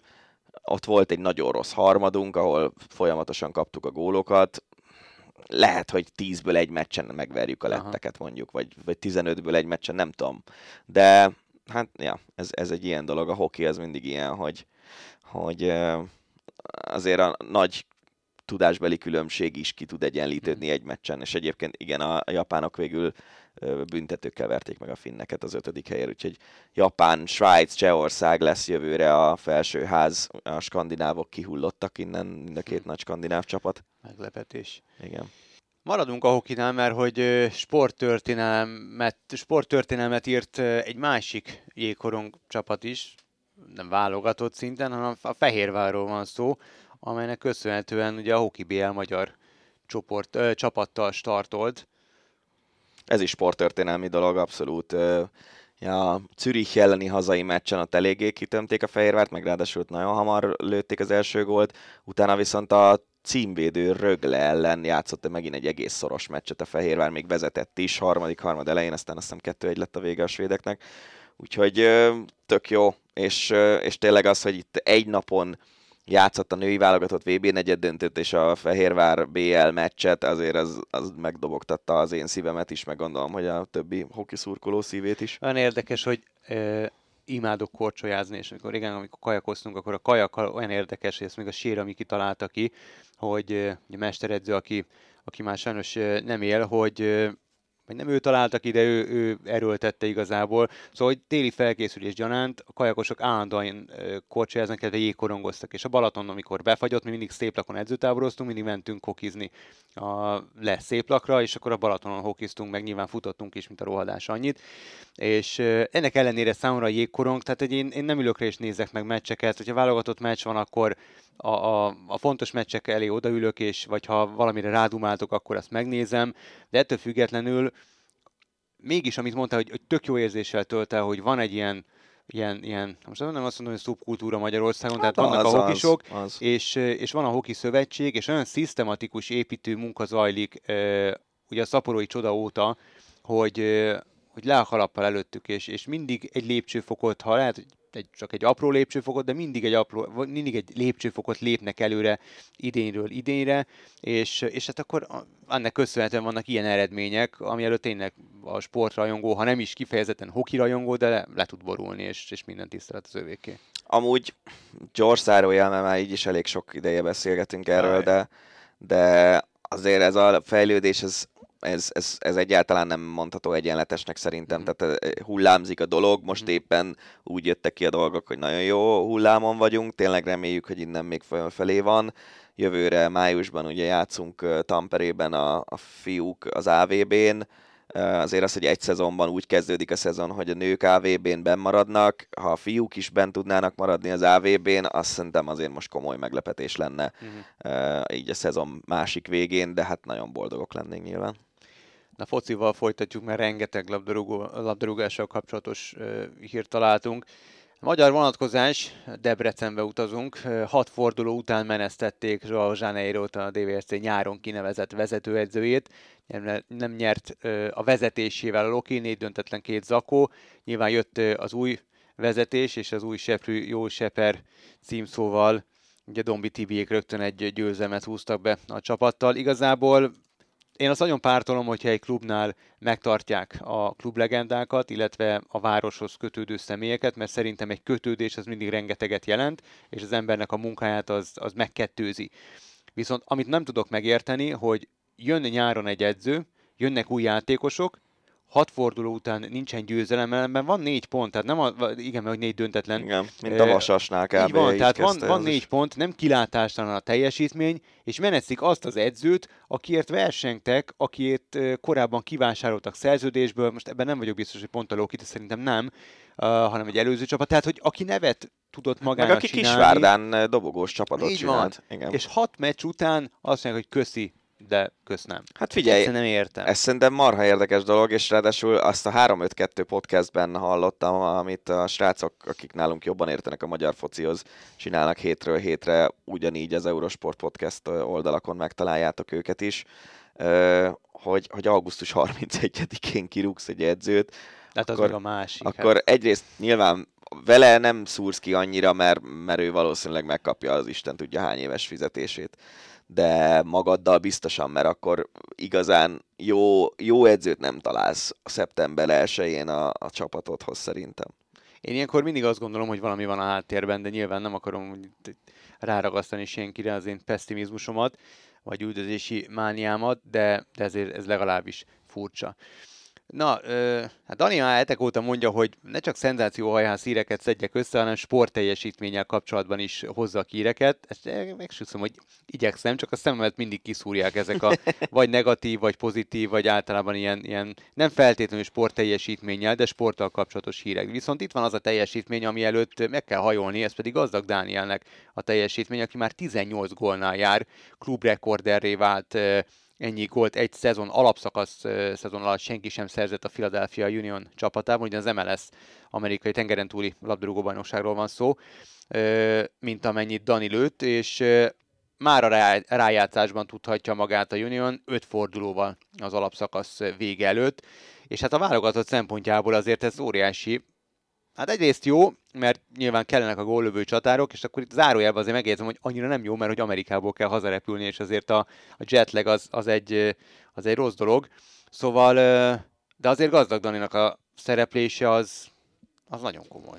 Abszolút, le a kalappal előtte, ezzel nincs is semmi gond, de megint csak a 352 podcastre utalok vissza, ahol arról beszélgettek a srácok, hogy oké, okay, tök jó. Halára reklámozzuk őket. Igen, rem, majd remélem a pénzt azt bankszámlára utalják hamarost. Szóval, hogy oké, okay, hogy gazdag, tök jó formában van, kinek a helyén kezdő a válogatottban? Ezt a kérdést válaszold meg senkinek. Hát nem, nem kezd. Hát Nyilván, ez az. Mert, hogy De Amerikából, Amerikából hazajönni a kispadra, az ugye már Nikolicsnál is hát eléggé igen. balhés volt, és nem tudom, hogy gazdag mondjuk mennyire áll pozitívan egy ilyen történethez, hogy ő egy évben mondjuk 8-szor, 10-szer mhm. azért jöjjön haza, hogy aztán kap 30 percet a válogatottban. Vagy ha mondjuk most Salai ugye megsérült, nyilván az ő helyén lehet kezdetni szerintem gazdagot. Mm meglátjuk, de, de ez, ez egy nehéz ügy. Az lenne az ideális nyilván, hogyha gazdag ezt a remek MLS szezont kihasználva el tudna mondjuk januárban szerződni valamilyen olyan bajnokságba, ami az MLS fölött áll. Nem tudom, hogy Európában hány olyan bajnokság van, ami az MLS fölött áll. Mhm. Lehet, hogy öt, lehet, hogy nyolc, tényleg nem tudom, de öt biztos de biztos. innentől a, a, tényleg az, az lenne jó, hogyha ő fölfelé menne. Nem tudom, hogy mennyire kaposak a játékosok az MLS-ből. Tehát, hogy és itt most én nyilván tehát erre a Jenki foci tudna csatornos választ adni, hogy, hogy megállja-e a helyét az a megállapítás, hogy egy kevésbé védekező bajnokság sokkal inkább a támadás dominál, és és ott 18 gólt rúgni nem biztos, hogy ugyanannyi, mint mondjuk a portugál bajnokságban 18-at, most csak hasamra jutottam, hogy a holland ja, bajnokságban ja, ja. 18-at, biztos, hogy nem annyi, mint mondjuk a Bundesligában lőni az biztos, 18-at. Igen, szóval... de itt szóval- az a kérdés szerintem, hogy, hogy hogy mennyire van piaca egy 20 gólos, mert az lesz a végére ja, ja. játékosnak. Egyáltalán, hogy a Philadelphia szisztémájából jön neki a 20 valahány mhm. gólja, vagy, vagy ah, ő igen, egyéni igen. teljesítmény, tehát ez is nagy különbség, és ezekre a kérdésekre én nem tudom a választ, mert Persze. nyilván egy képkockát nem láttam belőle, hogy mit ja. csinált gazdag, párszor egy összefoglalót megnéz az ember, de nem, nem fogunk nagyon MLS meccsek elé leülni miatta szerintem. De lehet, hogy az is benne van, hogy nem is akar máshova igazolni, mert szerintem Salói Dani sem akar máshova igazolni, különben nem írta volna alá a szerződési hosszabbítását ugye a, a csapatával, és hát ő is ontja a gólokat, meg gólpasszokat ad, és, és évek óta nagyon stabilan jó játszik a csapatában. Lehet, hogy bejön az amerikai életforma, amit abszolút megértek, mert nekem is marhára bejön, és igazából lehet, hogy én is akarnék honnan eljönni ebben a szituációban, meglátjuk. De maradunk a labdarúgásnál és a válogatottnál is lefagyott a rendszer a Magyarország-Olaszország Nemzetek Ligája mérkőzés jegyvásárlási rohama miatt. Az Interticket Kft. előszoba modulja, sem tudtam, hogy ezt így hívják, nem bírta a tömeget, és hát az MLS finoman szóval utasította a céget, hogy fejleszék, különben ennyi lesz majd, és közleményben tudatta a cég, hogy egy nemzetközi szinten is széles körben használt alkalmazásra cseréli a mostani modulját. Azt nem tudom, hogy erre miért kellett ennyit várni, hiszen válogatott boom van ebben az országban 2016 óta minden válogatott meccs telt házas szerintem. Hát kis nem biztos, de valószínűleg közel legalábbis. Ö, úgyhogy nem tudom erre miért kellett ennyit várni, de a lényeg az, hogy optimista ember lévén, hogy legalább mozdulnak és um, intézkednek. Most meg Marosi Gergőt idézem a Facebookról, aki azt írta, hogy... Valamúgy önálló gondolatunk, csak úgy... Nem, de nem szeretjük elmondani. Szóval ő a Neptunhoz hasonlított. Ja, abszolút. Abszolút igaz. Hát egy sajnálatos hír, és még mindig labdarúgás, és még mindig válogatott. Salai Rolandot nagyon csúnyán arcon rúgták, és nagyon sokáig, vagy legalábbis két napig nem tudtunk arról, hogy most a szeme sérült-e Rolinak, vagy, vagy sem, és hogy mi, mi a történet, de az édesapja nyilatkozott, és azt mondta, hogy arccsont törést szenvedett, de annyira be van dagadva ott minden a szem körül, hogy nem tudták megmondani, hogy sérült-e Roland szeme vagy sem, hát reméljük, hogy nem, nagyon durva durvának tűnt a sérülés, viszont a Salai Roland eltökéltségét, meg harci kedvét jól mutatja, hogy már a kórházi ágyról azt nyilatkozta, hogy a hétközi, vagy nem tudom, a hétvégi mérkőzésen ott akar lenni, és az Európa, Európa Liga mérkőzésén is ott akar lenni a Freiburg színeiben. Le a kalappal előtte, de szerintem ez nem fog megtörténni. Hát nem tudom, én csak a hírt olvastam, úgyhogy, úgyhogy csak annyit tudok mondani, hogy jobbulás neki, mielőbbi felépülést. Szalai Attila, újabb átigazolási hírek a Szappanoperából. A 87. csapat, amelyhez eladtuk a Szalai Attila című rovatunk Igen, jön. most a Zenit ajánlott neki évi két és fél millió eurós szerződést, de erre nemet mondott, marad a Fenernél, helyes, maradjon is. Amúgy... ha már onnan eljön, akkor, egy, akkor inkább nyugatabbra jöjjön neki. Hát ilyen, de szerintem most orosz csapatok egyáltalán miért Há. akarnak játékosokat igazolni külföldről? Tehát, nem is értem. Amíg nem mennek ki a, a nemzetközi porondra, és azért most nem úgy tűnik, mint nem. hogyha mondjuk a 23-24-es szezonban már jöhetnének, addig, addig nem, is, nem is tudom, hogy van-e olyan focista, aki elmegy Oroszországba játszani. Az most egy izét, egy tökéletes karriertemető, és hogyha Zsuzsák kapcsán előkerült az, hogy az ő karrierjének a lefelé áldozását azt onnan számítjuk, hogy ma hacskala, akkor mit gondolnánk egy nemzetközi kupában nem játszó ö, Szalai van. Attila esetén? Így van. Mondjuk Kuszti Szabi azért ott, ott elég jól pengetett a zenét. Jó, de akkor, bejött, de akkor nyilván nem voltak más szankciók volt. az orosz csapatokkal szemben, így van. Hát egy nagyon érdekes hír a, az átigazolási piacról. Nem születtek átigazolási csúcsok, és nem ez volt ugye az a nyár, amikor rekordok dönt, rekordokat döntöttek meg a, a csapatok az átigazolási piacon, de azért a futballbiznisz az dübörgött, és csak nem 7 milliárd eurót fizettek ki a klubok a nyári játékos piacon. Nyilván a Premier League a rekorder, 20 klub 50 millió euróval, csak 50 millió euróval költött kevesebbet, mint Európa másik négy top bajnokságának teljes mezőnye. Igen, ez durva, ez hogy nagyon kemény. Ekkora pénzügyi fölényben van a Premier League a többi nagy bajnoksághoz képest. Ez nagyon kemény. Valamivel két milliárd font fölött ö, költöttek, a Serie A 750 millió, a francia bajnokság ö, 560. 560, ja igen, 560, a La Liga az valamivel több mint 500, a Bundás az 480, és ezt követően egy óriási szakadék jön Hollandia és Portugália 170 vége és 170 eleje. Igen, millióban. és ugye a hollandoktól is igazolt a Premier League 100 milliós, vagy majdnem 100 milliós játékost, és a portugáloktól is igazolt a Premier League, tehát Igen. ők ilyen brutál pluszban lehetnek alig, hanem. Hát nagyon, abszolút ez a tökéletes tökéletesen szolgálják ki a piacot Hollandiában, illetve a, a portugál bajnokság csapatai. Hát a Chelsea az közel 280 milliót költött, ezzel az élen áll, de nem tudom, hogy a Manchester United azzal, hogy Antonit megszerezte, azzal átvette a vezetés. Minden esetre az a második. A Premier League klubok közül Liverpool nincs az első hét között, a legdrágább játékos pedig Anthony lett, aki az Ajaxból ment a Manchester Unitedbe 95 millióért horror, és akkor igazából a legjobb a, a hírnek ne, nem ezzel, az, ezzel a hírrel együtt jött ki, hanem vagy korábban, vagy később, én már nem tudom. A lényeg az, hogy 8 klubot megbüntetett az UEFA, miután megszekték a pénzügyi fair play szabályait. Milán, Inter, Juve, Róma, PSG, Monaco, Marseille, Besiktas, és ugye ők 172 millió eurós hozzájárulást kell befizetniük papíron, de most csak 26 milliót, a PSG-nek a legtöbbet 10 amúgy 65 millió lenne a, a büntetés, de itt össze-vissza a, alkudoznak. Számomra borzasztóan meglepő, hogy hol van a Barcelona, és hol van a Manchester City mert ami pénzt elköltöttek, hogy azt ők hogy fogják a fair szabály szerint Itt van a beadni. hír második felében. Kivételes ja, Covid korlátozások igen. és a történelmi mm-hmm. pénzügyi eredmények figyelembevétele miatt. Ők kimaradtak a büntiből. Történelmi kóklerség, amit ott műveltek. Láttad a hétvégén a Barca, amit focizott? Nem láttam. Hát, mert nem ro- rossz csatornát nézel. Biztos a Bayern 1-1-es skin szenvedését, vagy 0-0 lett a Unión Berlin? 1-1. Azt nézted, mi? Nem, azt sem néztem, nem tudom már mit néztem. Barca olyan focit játszik, mint uh, 2009 tájékán. Tényleg? Hát majdnem. Tettes? Aha, és Hoppa. nagyon vicces ez a Gavi nevű srác, ki, hogyha fölidegesítik, akkor ilyen, hát, szerintem kisebb nálam, és én nem vagyok egy nagy ember, de úgy megy oda a kétszer akkora emberekhez test-test elleni játékban, hogy csak úgy élmény nézni. Na, kíváncsi leszek egy Bayern Barcelona. Nézzük együtt. Jó.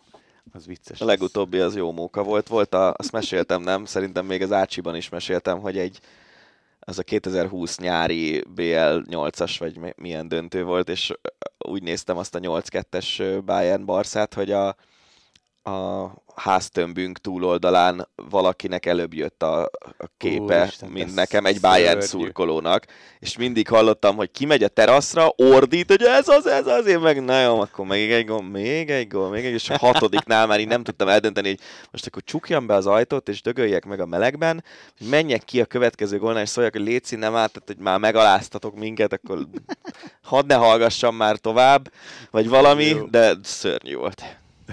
Ez jó.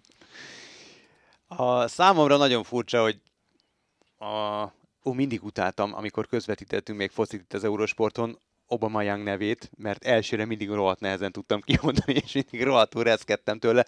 Na, a lényeg az, hogy Obama Young ugye Barszát elhagyta, és egykori Arsenal játékosként a Chelsea-be igazolt. Most jött ki a Netflixen a Luis Figo dokumentumfilm, azt majd meg akarom nézni, hogyha vége a Vueltának, mert érdekel, ja, hogy mit mond a szemét áruló. Arra én is kíváncsi vagyok.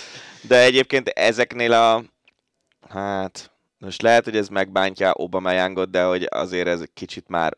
De nem, nem az van, hogy végigjátszotta a karrierjét, és a és az Arzenálban élte végig az életét, és onnan átmegy az ellenséghez, hanem ő azért volt Dortmundban, előtte nem tudom, ja, hol közben ja. Barcelona fél év, stb. stb. Tehát, hogy azért itt nem arról van szó, hogy ő, ő valamilyen Na, nagyon klubhű arzenálistaként kerül a Chelseahez. Na, De a 9-es mez az viszont érdekes, Azt, erre kíváncsi leszek. Pontosan, mert ugye ez az a mez, amelyen átokül legalábbis Chelsea játékosok szerint. De szerintem Shevchenko nem 9-esben volt, nem? Nem abban volt. Szerintem nem. Torres volt, Lukaku volt, ah, és nem tudom még, hogy kik voltak közben, de de igen, tehát ugye jött a hír, ez, ez is pár hetes dolog, hogy a Chelsea-nél senki nem meri a 9-es hetes volt, fölvenni. Se hetes volt. Mert már annyian megégették magukat. Keres rá arra, hogy a 9-es mez, az nálunk ja. is megjelent ez a hír.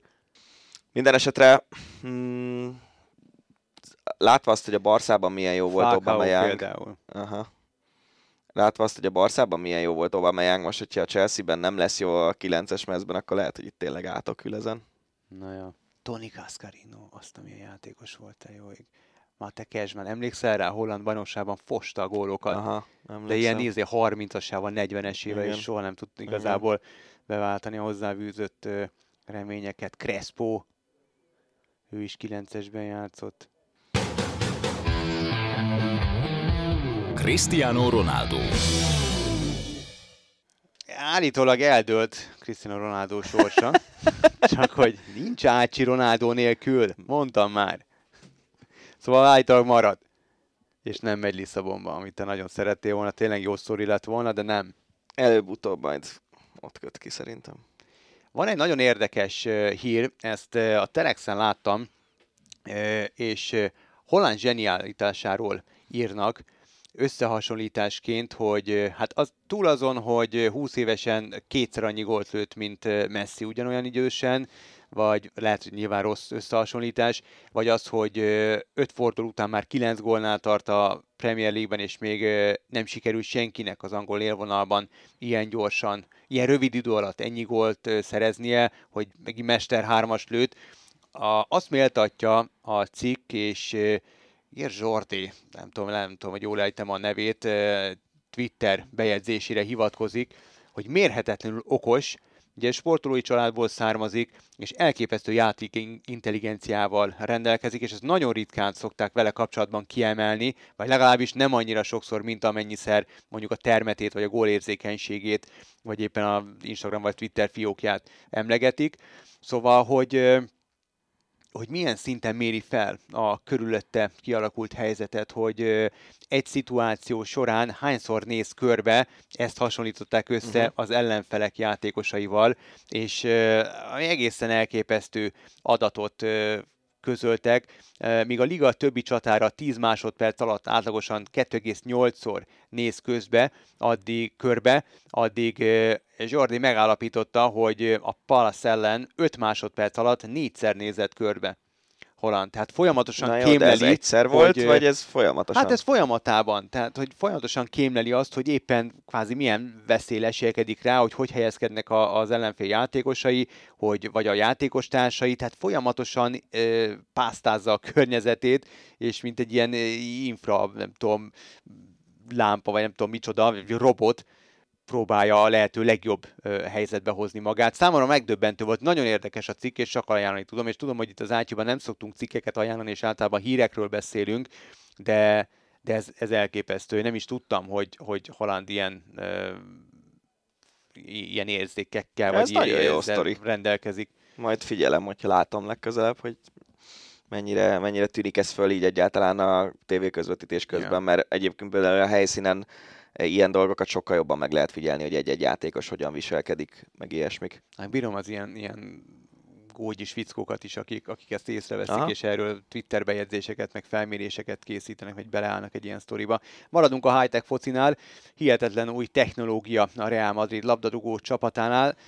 Toni Krooszik úgy gyakorolhatják a szabadrúgásokat, hogy egy, egy robotfal van előttük, egy ilyen, tehát mint a ezek a szokványos ilyen, ilyen bábuk vannak felerősítve egy, egy állványra, és deréktől felfelé is lehet őket mozgatni, illetve amikor elrúg a játékos, elrúgja a labdát a játékos, akkor a segédedző, vagy bárki egy tablet segítségével megnyom egy gombot, és szabályszerűen felugrik az állványról ez a, ez a bábú. Szerintem Nagyon érdekes. Ez, ez tényleg érdekes, de szerintem ez az így első hallásra az értelmetlen baromságok közé tartozik. Miért? Azért, mert ha fölteszel, tehát lehet szimulálni azt, hogy felugrik egy, egy sorfal azzal, hogy 20 centivel magasabb bábukat raksz föl, és át kell rugnod fölött. Tehát, hogy ugye van ez a klasszik bábú, ja, ez a fém ilyen, igen, nem igen, tudom igen. micsoda, meg nálunk kézin használunk, vagy mi nem, de olyan csapatok, amik rendes utánpótlás neveléssel, meg ilyesmivel foglalkoznak, használnak olyan bábukat,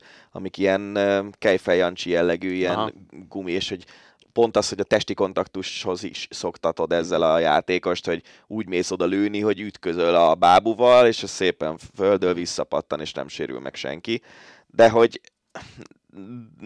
nem tudom, szerintem az ilyen egyszerű megoldásokkal nyugodtan lehet szimulálni azt, hogy milyen az, amikor fölugrik, akár egy 190 centis védő, fölugrik, nem tudom, 220. is tartatok elé, érted? Tehát... Igen, igen, csak azt mondom, hogy amennyibe ez kerül, szerintem az nem jelent annyival többet egy ilyen hagyományos fém bábunál, mint amit Magyarországon hát, minden foci pályán Tehát láttad, hogy milyen stadiont építenek nekik, hát egészen elképesztő. Ebből a, a Barca kinevel négy jó játékost ebből a pénzből. Nem, a Barca mostában megveszi a jó játékosokat. Ne, ne, ne, ne. Nézd meg a kezdőt, hogy hány saját nevelésű játékos van, és a, nézd meg a Bayern. Akkor mire költötték ezt nézd a meg a Bayernét. Na, na, na, na, na, na, na, na, na, na, na, na, na, na, na, na.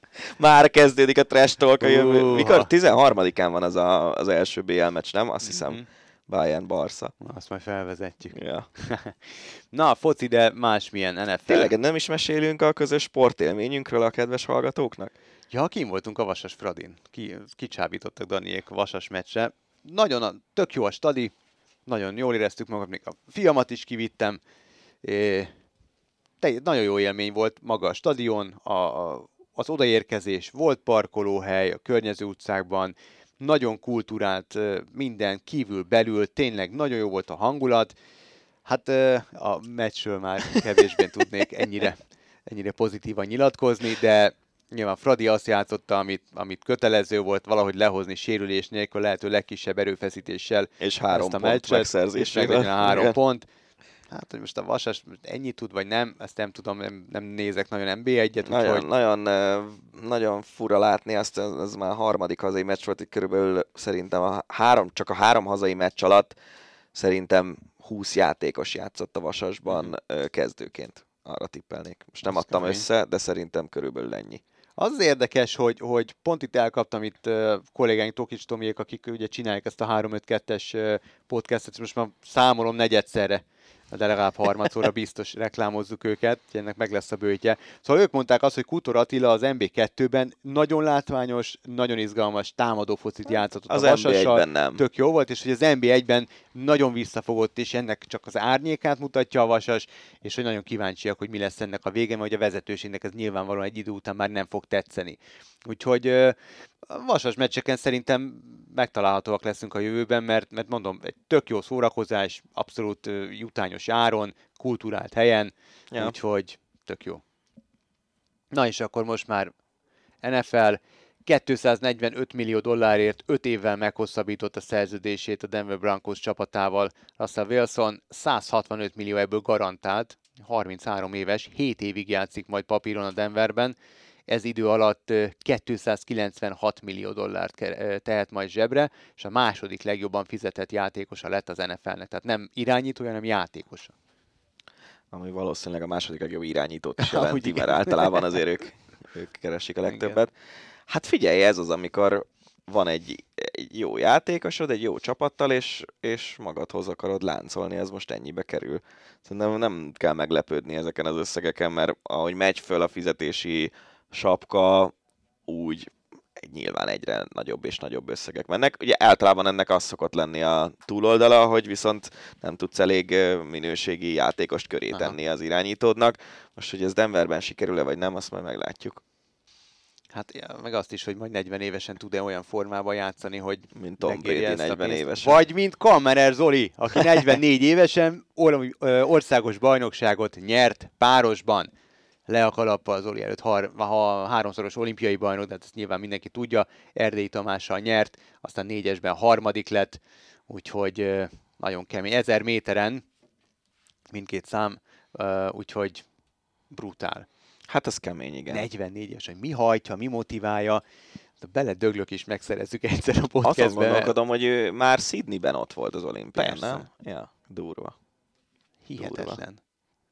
És ráadásul valószínűleg nem, nem úgy, nem, nem az van ebben a hírben, hogy nem tudom, választott valami olyan számot, ahol senki nem indul, hanem azért a hát magyar hát nem, kajaknak de... a erejét azt ismerjük elég Abszolút, jól. és ugye nagyon sokan azt mondanák, hogy jaj, hát ő EB volt, meg VB volt, és, és nagyon sok, meg olimpia utáni év, nagyon sokan ö, nem indultak el ezen az országos bajnokságon, mert pont amit a Dani mond, hogy a magyar kajakenónak az, az, az országos bajnoksága, ha mindenki ott van, az felér egy Európa bajnoksággal, simán, Igen.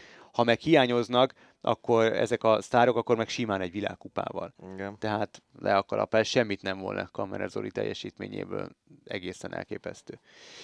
Bringa, Vas Blanka kihagyja a világbajnokságot. Hát ezt így leírtam, de azt az nagyon fontos, hogy a Cycling News átvette a híreteket, amikor erről beszámoltatok, mert hogy nektek nyilatkozott Gergőnek, erről, igen. vagy Gergőnek. Igen, igen, igen. A, ugye az ES Bringa egyik tagja, és akkor most a másik podcastet is megreklámozzuk, mert marha jó fejek vagyunk. Szóval, hogy ez miért fontos? Fontos egyáltalán? Hát minket eléggé meglepett a hír, mert amikor legutóbb Blankával beszéltem én személyesen, az ugye június végén volt, akkor így nagyon mondta, hogy a VB az fontos, meg amikor kérdeztem tőle, hogy az, az motiválja hogy ő lehet az első 23-as világbajnok, mert ugye most a nőknél azt találták ki, hogy egy mezőnyben indulnak az 23-asok a felnőttekkel, de, de külön az 23-as győztes is világbajnok lesz. És, és akkor úgy elmosolyodott, és ilyen nagyon kis, hát nem tudom, ez ilyen kicsit ilyen, mint egy kisgyerek, amikor valamit így nagyon szeretne, olyan, mm. olyan arccal nézett rám, aztán persze lehet, hogy ez más, és nem ismerjük egymást azért olyan nagyon jól, hogy most ezt így biztosra mondjam, de úgy éreztem, hogy igen, és azt is mondta, hogy igen, ez nagyon izgatja őt.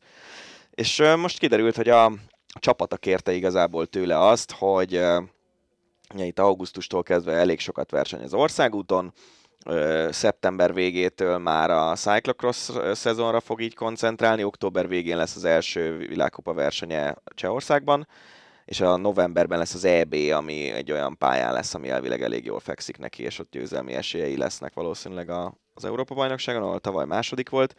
Úgyhogy azt kérte tőle a, a csapata, hogy gondolja meg, hogy mi legyen, és, és végül is így döntött, hogy, hogy nem vállalja. Ugye Ausztráliában lesz a VB, ez egy fontos info, és ö, oda elutazni rengeteg idő, pénz, STB, STB, úgyhogy így döntött. Hát nyilv, én nyilván sajnálom, mert, mert más lesz így közvetíteni a VB verseny, meg a tavalyi VB, ahol negyedik lett, az nekem az életem egyik nagy közvetítési élménye volt. De, de most ez megint csak másodlagos, hogy én mit szeretnék, meg, meg ilyesmi. Nyilván az ő pályafutása fontos, szerintem lesz még lehetősége VB-n jó eredményeket elérni, ebben egészen biztos vagyok. Hát kézilabdával kapcsolatos hír, de nagyon érdekes, hogy semmiféle csapatról nem szól, hanem arról, hogy passzív játék szabálya megváltozott, és ez lehet, hogy az én sekélyességemet mutatja, de én nem is tudtam, hogy, hogy egyrészt azt tudtam, hogy nyilván ez egy fontos szabály a kézilabdában, viszont azt nem, hogy például a játékvezetők a hazai mérkőzéseken évek óta jelzik az ujjaikkal, hogy hány passz van még hátra, és itt jön a lényeg, hogy a passzív játék esetén a maximális átadások száma az előfigyelmeztető jelzés felmutatása után 6-ról 4-re csökkent. Szerintem ez nem egy jó szabályváltozás, de ezt már mondtam neked is itt a hétvégén, hogy ennek a hat, maximum 6 passzos szabálynak az a legnagyobb problémája, hogy nem úgy alkalmazzák, ahogy a szabálykönyvben le van írva, hanem úgy alkalmazták, hogy 6 passz. Akkor is, hogyha közben eltelik egy perc és ami nyilván nem telhet el elvileg, mert három másodpercig foghatod a labdát, utána passzolni kell, stb. Vagy leütni. De, de tényleg itt a legfőbb probléma ezzel volt, hogy nagyon sokszor olyan szituációkban, amiknél a régi szabály szerint passzív jelzés mellett ö, valamit csinál egy csapat, akkor elvették volna a labdát. Az új szabály, amikor bejött, ez a maximum 6 passzos szabály, akkor passzív jelzés mellett történt ugyanaz, és nem vették el, mert még csak három passzon voltunk túl. Pedig maximum hat passz volt a szabályban. És én ezt ugye nyilván a mi szintünkön mivel mi sem vagyunk a világ legjobb játékosai, ezért nem is a világ legjobb játékvezetői fújnak a Budapest bajnokságban.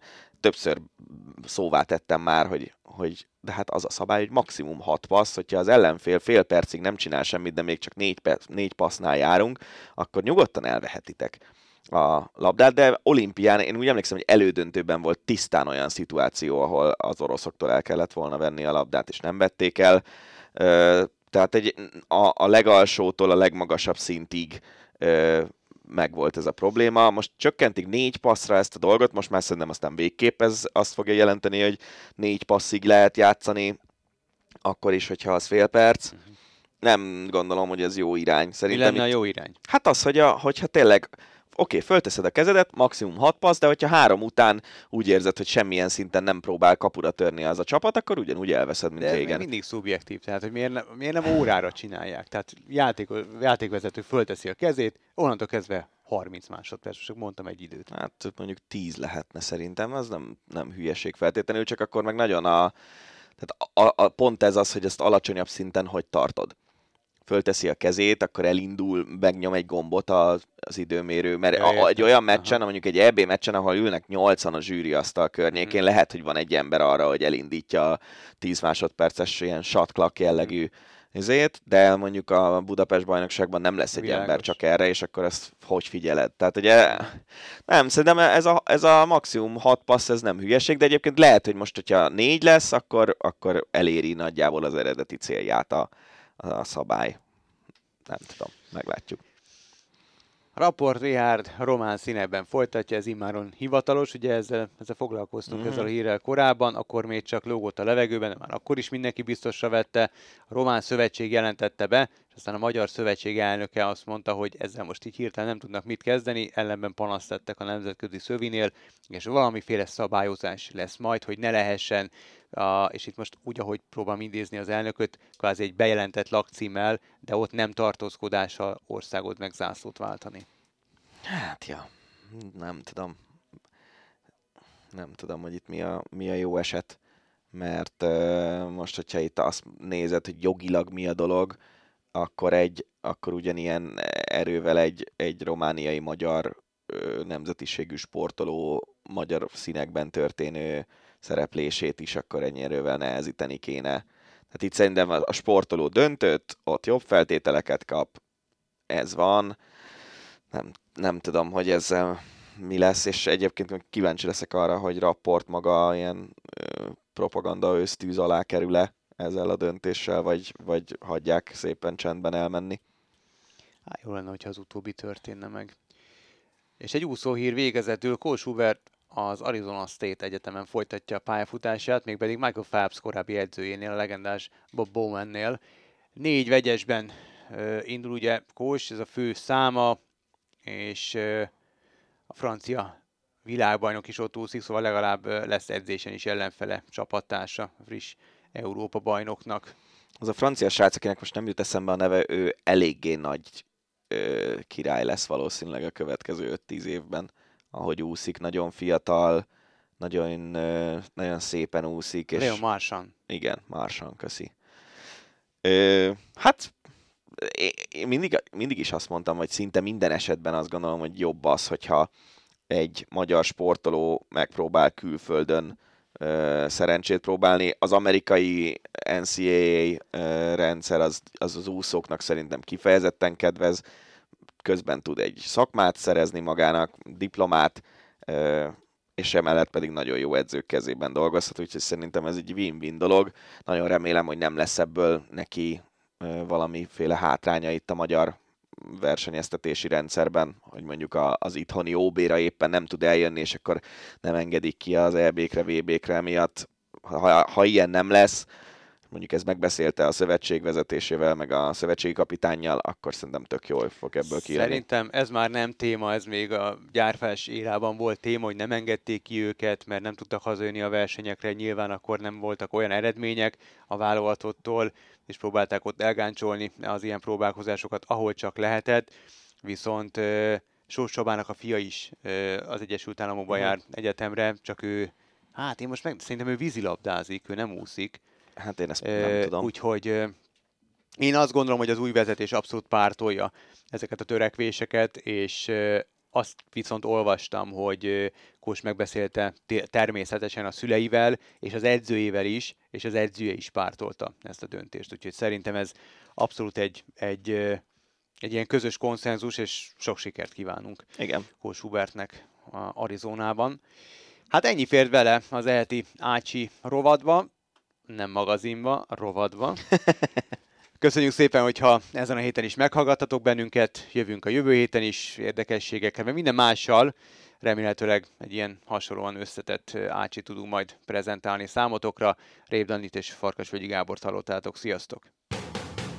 Ez volt a Hosszabbítás, az Eurosport podcastje.